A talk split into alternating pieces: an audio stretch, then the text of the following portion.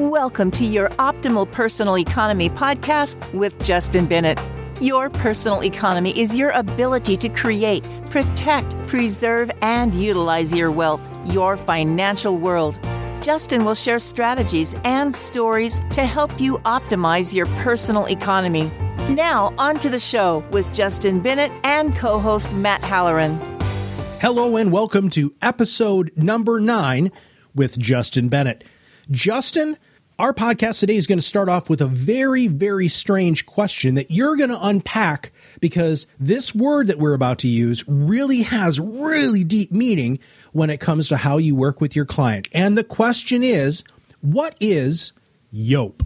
YOPE stands for Your Optimal Personal Economy. And what's behind that, Matt, happens to be 10 principles that we like to share with our clients to help them understand context and foundation and purpose behind why we do what we do. Fantastic. Well, let's start breaking down these 10, you know, personal economy optimization principles because this is how you work with your clients and this as our listeners will understand and get a better glimpse of what it would be like to be a client of yours, correct? That's very true. And although all of these principles may not be obtained immediately, I think it's something that's continuously running in the background okay. of our conversations with our clients. And so it's more of a mindset shift and a direction that we like to move the client in so that they could be really, really clear on what their planning is now and ultimately what it's going to look like as it continues to unfold. Fantastic. Let's go with number one. Now, number one, I'm looking at this. Oh, and everybody who's listening, this is part of a white paper that Justin and his team wrote and is available on his website. So we will talk a little bit more about that at the end of the podcast. But if what we're talking about today really does intrigue you, which I know it will, please go to the website and download this white paper. It's really good information and it dives a little deeper than we're going to go in the podcast today. So you can just kind of sit back and read it. So, okay, Justin, what is the first one? Sure. Number one, we talk to clients about the importance of having access to 12 months of your gross income.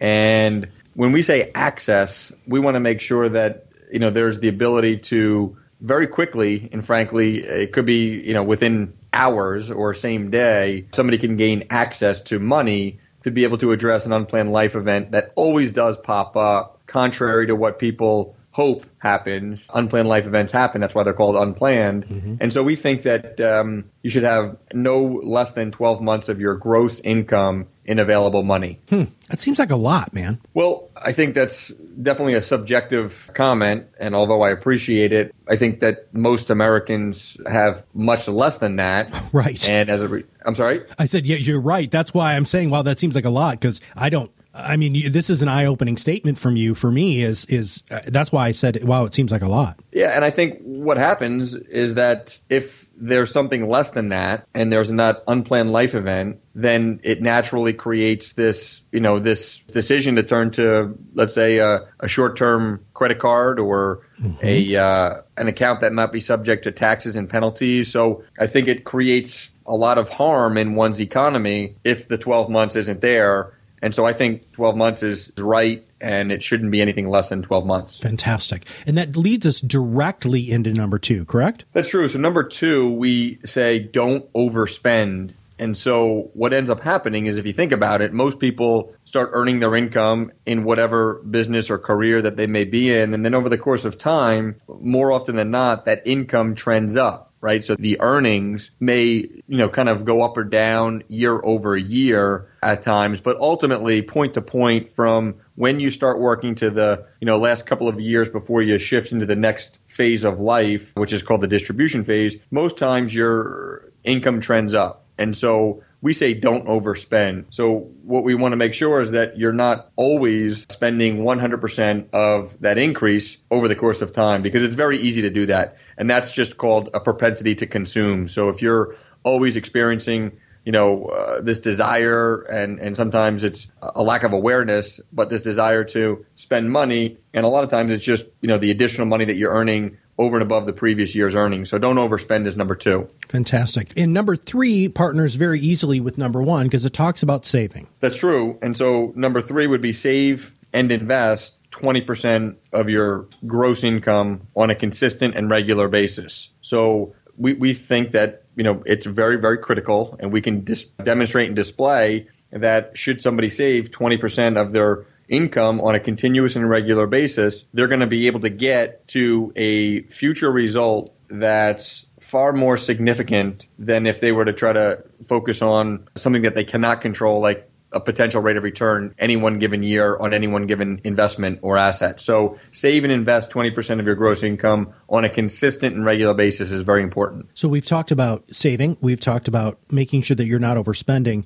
but if you are saving and you're not overspending and you have that cash available to you in case an unplanned life event happens, there's still some protection that needs to be involved and that's number 4. That's right, Matt. Number four, we would say, is to protect against threats and compromises that could impact you today. And so, what it's very easy to do is always focus on a year, five years, 10 years, 20 years out when you know what you have today could be very much exposed to threats and compromises. So number 4 is definitely we have to make sure that you're properly protected against any of those threats and compromises that can derail you where you are now and where you want to go in the future. One of the threats um, outside of uh, life events is the idea of overspending, and you have a good technique or some good advice to make sure that as your income increases, you don't overspend, which I think is number five. Is is that right? Go ahead.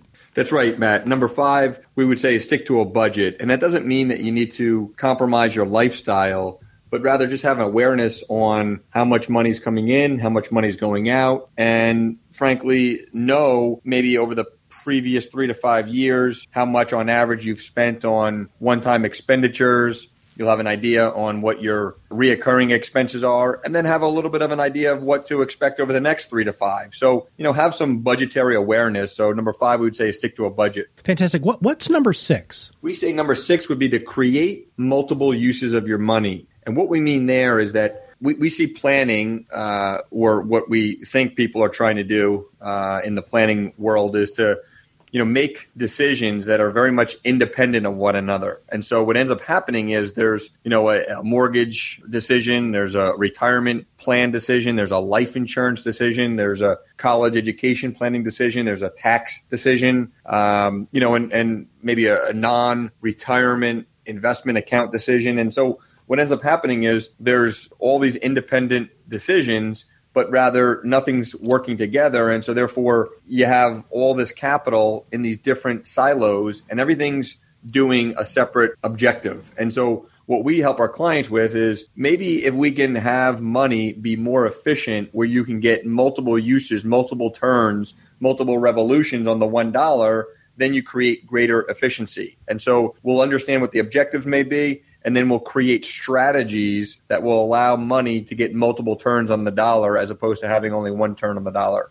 Now, you had just kind of uh, opened the can of worms on a lot of people and their, and I'm air quoting here, planning, which really leads us to number seven, correct? That's right. So I think what ends up happening is there's this like thought process that people could either do it on their own, which we're seeing a lot of times, and then unfortunately it becomes a very confronting experience because the results are very much not in line with what somebody wants, you know, or they're taking a very piecemealed approach. So number seven would be get good help. And so we think that it's extremely critical to work with a professional, somebody that can have some sort of a plan that has very much a lot of clarity between where you are now, where you want to go. And, you know, what I see, Matt, is that the most successful people, frankly, have a ton of humility and a ton of confidence in a certain craft, and therefore they're able to generate a lot of income, a lot of money, a lot of profit, but they don't understand how to truly put it together in a personal economy within a personal planning domain. And so, therefore, it's very important that you get really, really good help. Number eight is a powerful conversation that not a lot of financial services professionals are ready to do, which is talking with the loved ones about money. Let's talk about number eight and unpack that for us a, a little bit more, please. So, number eight, we would say is have open communication with loved ones about money. And that wouldn't just be a spouse, but it may be children, it may be part, business partners, it may be um, employees, but have this communication where, you know, there's not, you know, a lot of stuff happening behind the scenes around money that ultimately you know things come to a head and then it's a, a, negative result for all parties involved. So you know talk about what it means to have money and what you know stuff and experiences that money can create. And when enjoying those experiences help people understand that there's you know a level of responsibility to money to allow these life experiences to happen. And i think what ends up happening is there's good conversations that come out of that which result in quality decisions. And i think we can help coach and frame our children, our spouses, our people that are closest to us in a way in which we really can let them know that we care not only about you know their world but around our world and how it relates together. Because i think you know people are so easy to shy away from the money conversation. So just have an open communication about money with the people that we really care about. And you have a couple of question examples to not only initiate how you talk about this, but could also help our listeners begin this conversation surrounding money with their family members. Can you read what those questions are, please? Yeah, I mean, like a topic would be, as an example, having a conversation with our kids so that they understand and appreciate the value of money, right? Because what ends up happening is if they live a lifestyle or they're part of an upbringing that you know is always getting more and more and more and frankly sometimes getting whatever they want but yet don't understand what it takes to have that then it's going to be hard for them to grow up to be young adults and then ultimately older adults and really appreciate you know what it is what money is and, and what the responsibility is around money you know another thing is that it's it's easy to talk about money when things are good and mm-hmm. it's easy to avoid talking about money when things aren't so good right yeah. so just be honest with the good or the bad, and you don't need to spend a ton of time. But when things are good, you know, talk about it. And when things aren't as good as you want them to be, you talk about it too, and you figure out how to improve it. So having that honest conversation. And, you know, one of the things is that I always like to ask, you know, people like, hey, if you won the lottery, like a hundred million bucks, like what would you do differently in life? Like how would life be different? For you, if you won a hundred million dollars, and sometimes it becomes such a, a foreign question because people, of course, would love to win the lottery, but they feel like they'll never win it. But you know, if you spend some time with that question, I think, you know, one's true self really starts to come out. Number nine really talks about noise, right? So there's so much noise in the marketplace of all of these different sorts of people hyping all sorts of stuff. You help with that. So what, what is the ninth principle here? Ninth principle is base financial decisions on verification, logic, and avoid hype and innuendo. And so, what ends up happening, to your point, you hear the media by way of television, you read stuff, you see billboards, you see social, you hear a lot of information out there in the marketplace. And, you know, a lot of it is just that it's hype, it's misinformation, it's not factual. And so, if we can diffuse, which is very hard, but yet I think we're really, really good at that for our clients and with our clients to, you know, navigate through that baloney, but to get to the bottom of financial decisions from a factual standpoint so that we can empower somebody to make a decision that's going to give them confidence and give them purpose on a forward looking basis. Well, before we hit number 10 here of the 10 principles, would you mind going back through uh, 1 through 9? Because I think number 10 is a culmination of a lot of those. Sure. Number one, ensure you always have access to 12 months your gross income. Number two, don't overspend. Number three, save and invest 20% of your gross income on a consistent basis. Number four, protect against threats and compromises. Number five, stick to a budget. Number six, create multiple uses of your money.